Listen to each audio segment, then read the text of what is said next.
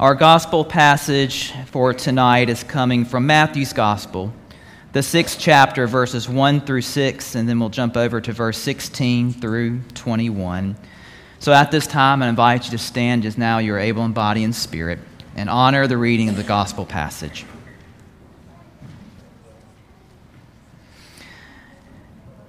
Beware of practicing your piety before others in order to be seen by them, for then you have no reward from your Father in heaven. So whenever you give alms, do not sound a trumpet before you, as the hypocrites do in the synagogues and in the streets, so that they may be praised by others. Truly, I tell you that they have received their reward. But when you give alms, do not let your left hand know what your right hand is doing so that your alms may be done in secret, and your Father who sees in secret will reward you. And whenever you pray, do not be like the hypocrites, for they love to stand and pray in the synagogues and at the street corners, so that they may be seen by others. Truly, I tell you, they have received their reward. But whenever you pray, go into your room and shut the door, and pray to your Father who is in secret, and your Father who sees in secret will reward you. Verse 16. And whenever you fast, do not look dismal like the hypocrites, for they disfigure their faces so as to show others that they are fasting. Truly, I tell you, they have received their reward. But when you fast, put oil on your head and wash your face, so that your fasting may be seen not by others, but by your Father who's in secret. And your Father who sees in secret will reward you. Do not store up for yourselves treasures on earth and where moths and rust consume and where thieves break in and steal. But store up for yourselves treasures in heaven where neither moth or rust consumes and, whether, and where thieves do not break in and steal. For where your treasure is, there your heart will be also. This is the word of God for the people of God. Thanks be to God. You may be seated. Every church I've served, kind of has a um, unspoken dress code for the preacher. It's very rarely spoken. It's not like when you have your covenant meeting, they say, "No, preacher, we need you to dress this way." But when you've been in a church long enough, you kind of you kind of learn what the assumed dress for the preacher is in every church you're at. You know, uh, most of them have been your what I call preacher slash banker clothes, khakis and polos. Pretty typical. In the Delta, that's what I, I wore pretty much. You know, I, I, I've always liked to wear my collar, so I wear my collar. You know, get, get you in and out of hospitals quick. Sometimes you have the occasional um, Waffle House waitress calling you a father, and then it, I don't have time to explain. Just I'm Methodist, we're good. So you have that. But you know, that's what I wore in the Delta was pretty much khakis and a, and a polo or button-up shirt. Same thing here. Um, but my two most adventurous uniforms was when I was in outside of Philadelphia, very rural country. Um, so I attempted um, to wear cowboy boots there. A lot of cows had to die to get boots that big for my big old clodhoppers. Like a lot of good, t- good cows met their end to get the leather for that. And plus, I don't exactly, this, I know you're just going to shock you looking at me because you know that I'm so athletic. I'm not a very light touch when I walk. So my cowboy boots, when I'd go to the hospital, you'd hear me coming from five miles off, clomp, clomp, clomp, clomp. It'd be easier just riding on a donkey. It'd been a lot more quiet to do that. So hey, when I was out, when I was out of Philadelphia, I tried to, I tried to dress like that. And then when I was in Petal, it was a very contemporary church. I, I mean, I, I, wore blue jeans to preach in most Sundays. I wore T-shirts to the office. I never forget when I was meeting with David Carroll, transitioning here. One of my first questions was, "Well, what does the church expect me to wear?" Like, like what, what's the appropriate dress for the pastor of this church? And David said, Well, I don't always have my coat on, but I always have it with me. To which my response is, I don't always have on socks. So I guess I've got to learn. Coming out, I do wear socks here. Y'all train, y'all trained me well. So, but you know, every every, and I think that's why I have gotten to where I like wearing the collar. I, I joke, I put on my work clothes. Uh, I, had a, I had a friend of mine in Petal who was the um, Army ROTC guy at Southern Miss. His name was Bo Worley. Bo was a dear friend of mine to this day. And, and Bo would um, talk about how he would, oh, there's a bunch of y'all back there tonight. You got a house full tonight, Tim. Um, when, when, when, when Bo would uh, go to work, he put on his fatigues, and he was Lieutenant Colonel Worley. And when he finished his job at the, at the, at the, at the ROTC, he would then leave and go work out at the Payne Center. And then he'd put on his civilian clothes. He was, he was Bo. And the clothes were kind of synonymous to what place he was in his mind at that point. So I think that's, I think that's useful. I think that's one thing I, I've got to where I like wearing the collar. Kind of helps me keep my mind framed in the right, right position. Plus, I have to be nice to everybody because I look like a preacher now, so I kind of got to be nice to everybody.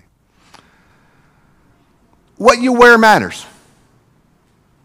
No shoes, no shirt, no service, as you've heard it said.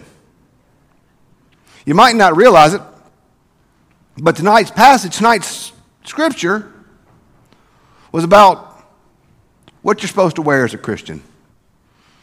This is part of Jesus' teaching on the Sermon on the Mount. And what's interesting, it's very interesting. You need to pay attention to language when you read the Bible. And you know what's interesting about Jesus? Jesus makes an assumption in this passage. And you know what Jesus' assumption is for us as Christians? The assumed norm for Jesus was fasting. He didn't say, if you fast, do this. No, no. The language is this he said, when you fast, put oil on your head. Don't go looking all, all tired and beat up. Don't go around complaining. But when, when you fast, because his assumed norm was that as a, a followers of Christ, we would fast. He said, when you fast, do this. When, when you pray, do it this way. When you give alms or when you give money to the poor, do it this way. Jesus, for his followers, has this assumption that we will be a praying people, that we will be a fasting people, that we will be a repentant people. That repentance simply isn't a virtue for those who convert to the faith, but that repentance should be a daily practice for all of us as Christians. So, thus, when you fast, not, not if, but when. When you fast, do it this way. Put on your uniform. Dress in this way. Don't go around looking for the external approval of the fasting because if you're looking for the external approval of the fasting, then you gained your reward. Jesus is saying the fasting, the disciplines, they aren't for the external approval we receive from humans, but they're from the internal growth we have. So when we fast, and when we pray, and when we give, for Jesus, that's the assumed norm that we will have as Christians. Tonight is Ash Wednesday. It's the beginning of the Lenten season. And y'all know me. I love to hoop and holler. But I deeply, I deeply, I deeply love Lent. And I deeply love the reverence that comes from Lent. I think the reverence we gain in Lent is so important because it focuses on, some, us on some, several things. It focuses us on our need for Jesus. It focuses us on our inadequacies and, and the fact that we get it wrong a lot. And that as Christians, that repentance should be our assumed norm. As Christians, humility should be our assumed norm. As Christians, understanding grace, not works, should be our assumed norm. That should be how we're wired. That should be who we are. So Lent is this season to call us back to that, to call us back over to repentance, calling us over to fasting, calling us over to quiet, calling us over to reverence, calling us over to humility, to give our hearts and our souls the space and the quiet they need. So many of us in Lent give up something. Some of us take up something. And the word with get what you give up, this is what I always tell people. You have to give up something you like. You have to give up something you miss. Your fasting in Lent is not a diet to lose weight. It's not a health care plan. You give up something that you're going to miss, and you're going to get irritated when you don't have it. Because when you miss it and you get irritated, that's your call to pray. The fasting is simply a call to pray.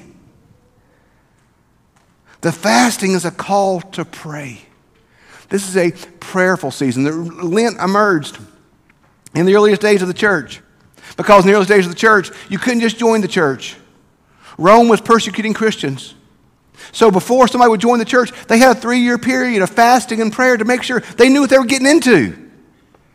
To make sure the Christians knew when you join this church, this could be your death warrant. You could die because of this decision. You could literally die because of this.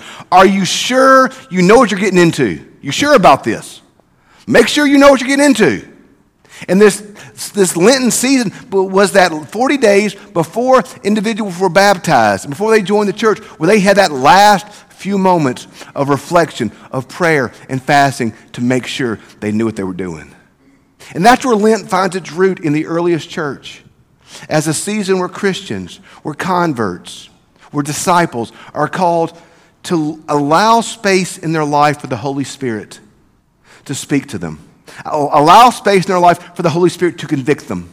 And allow space in their life for the Holy Spirit to call them to repentance so that we can be made new in Christ. If we do not repent, we cannot be made new in Christ.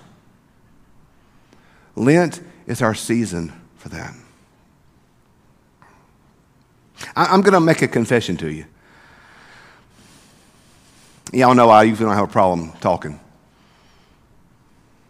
I didn't know what I was going to say for tonight for a long time. I've, I've struggled with finding the words for tonight. I, I, don't know why. That's unusual for me. Some preachers labor over sermons. I, my, for whatever reason, God, God allows my sermons to come pretty quickly. I, I've never been a preacher who's had to just labor over a sermon. I couldn't. I couldn't find the words for this one. I don't know why. I just couldn't. Find, And maybe I've got inside my own head. Maybe that was it. But, um, but as I was reading, those of you who know me, who follow our rooted in Christ, I, I read the daily lectionary every morning, and I pray the daily lectionary every morning, and I, I, that's, that's one of my disciplines. And when I was reading, yes, the, the, the gospel lesson for today, I kind of knew what I needed to say. So I want to share with you just, just additional scripture reading tonight from the Gospel of Luke. You don't have to stand up, I just want you to listen. Coming from Luke chapter chapter 18. It's a passage you know well.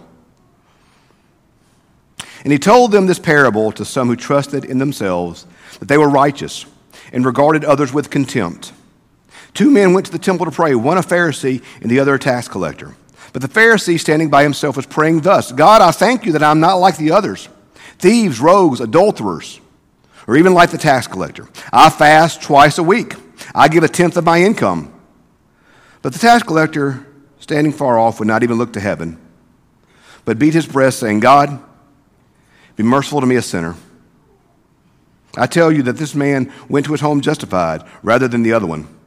For all who exalt themselves will be humbled, and those who humble, humble themselves will be exalted. I don't believe our world has ever needed the season of Lent more than we do right now. I think if you look across human history and American history, you'll find times when we were more polarized than we are now. I mean, for goodness sake, we fought a war, so like that was pretty bad, you know? Go back and look at the early political campaigns. You know, they, they weren't pleasant. But in my lifetime, I don't know that I've ever felt the polarization that I feel now. I feel it in our country. I feel it in our politics. To go from preaching to meddling, I feel it in our United Methodist Church. I feel it. And what this polarization does is it pushes into, us into our corners. It, it hardens us. It hardens us. It makes us angry. Because we get into our corners, we get angry. Because when we see what they're doing, when we see what they're doing, we get so frustrated with what they're doing. We get so mad at what they're doing. It just kills us for us to see what they're doing. It, it hurts us to see what they're doing. And if they would just do right, this would be avo- avoided. If they would just act right and do right, this could be avoided. If they would just act right and act like me, this could be avoided. All of the polarization, it could be all be avoided if they would just all act like I am and act right. I feel that way. And maybe it's just me. Maybe I'm the lone voice crying in the wilderness tonight. But I feel that way all the time. And when I feel that way, and I think that way, you know who I sound like? Oh, thank you, Lord, that I'm not a thief or an adulterer or a tax collector. When I think that way, I sound like that Pharisee in that text, don't I? That they just be like me and act like me and act right, then it'd all be perfect. And I sound like, and I act like that Pharisee. There are two prayers we can pray this Lenten season, y'all. We have two choices. We can pray, Lord, fix them, or Lord, get them. Sometimes those two prayers mingle together, don't they? Lord, fix them, and Lord, get them. Or Lord, have mercy on me, a sinner. One of those prayers leads to hardness, into anger, into bitterness. One of those prayers continues us on the hamster wheel that we're currently on. And one of those prayers offers peace. One of those prayers leads to repentance. One of those prayers leads to Jesus.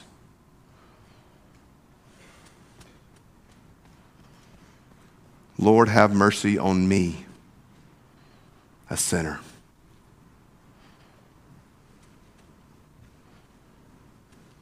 The older I get, the more I find my inadequacies.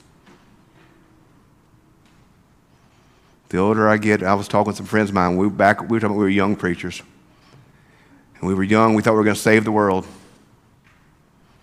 I just want to try to be faithful myself today, and that's hard enough.